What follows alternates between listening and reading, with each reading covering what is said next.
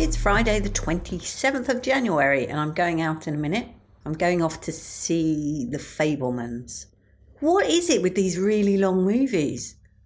There's so little on that's any good anyway, and what is out there is over three hours long. The other one I was thinking about going to see was Babylon, but nah, ruled it out because it is 189 minutes. Way too long for my bladder.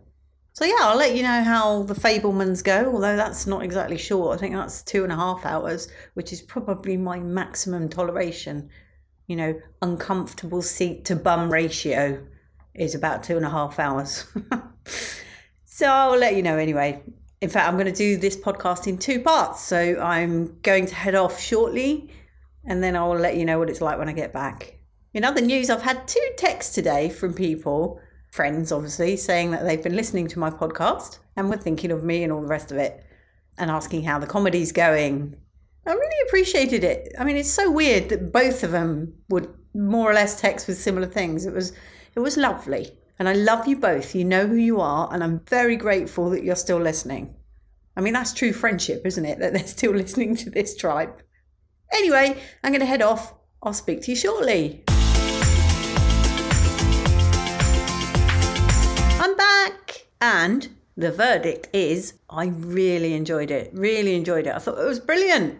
So many reasons I enjoyed it that surprised me, to be honest. I mean, culturally, it's a world away from my life, but there were things that just took me back to childhood, and in a sad way, there's a missed opportunity there.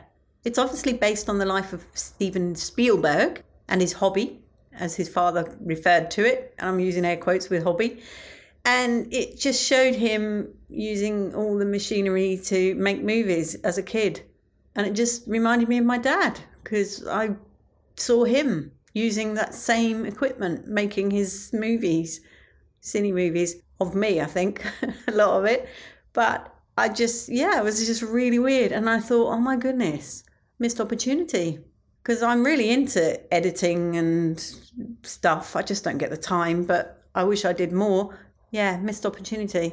I think if I'd have been a boy, aside from the fact, aside from the fact that I'd have been called Trevor, my mother would be going, "Oh, my dead body." Um, but yeah, that's what my dad wanted to call me if I'd have been a boy. Aside from that, yeah, I think he probably would have spent time teaching me all about his cine camera and we might have made movies. Anyway, back to the movie itself.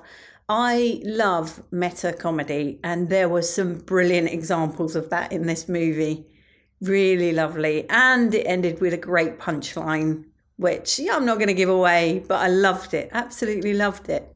For me, 10 out of 10. But I think it aligns with my interests and it plucked a bit at the heartstrings. So I'm not saying everybody would give it 10 out of 10, but I definitely am.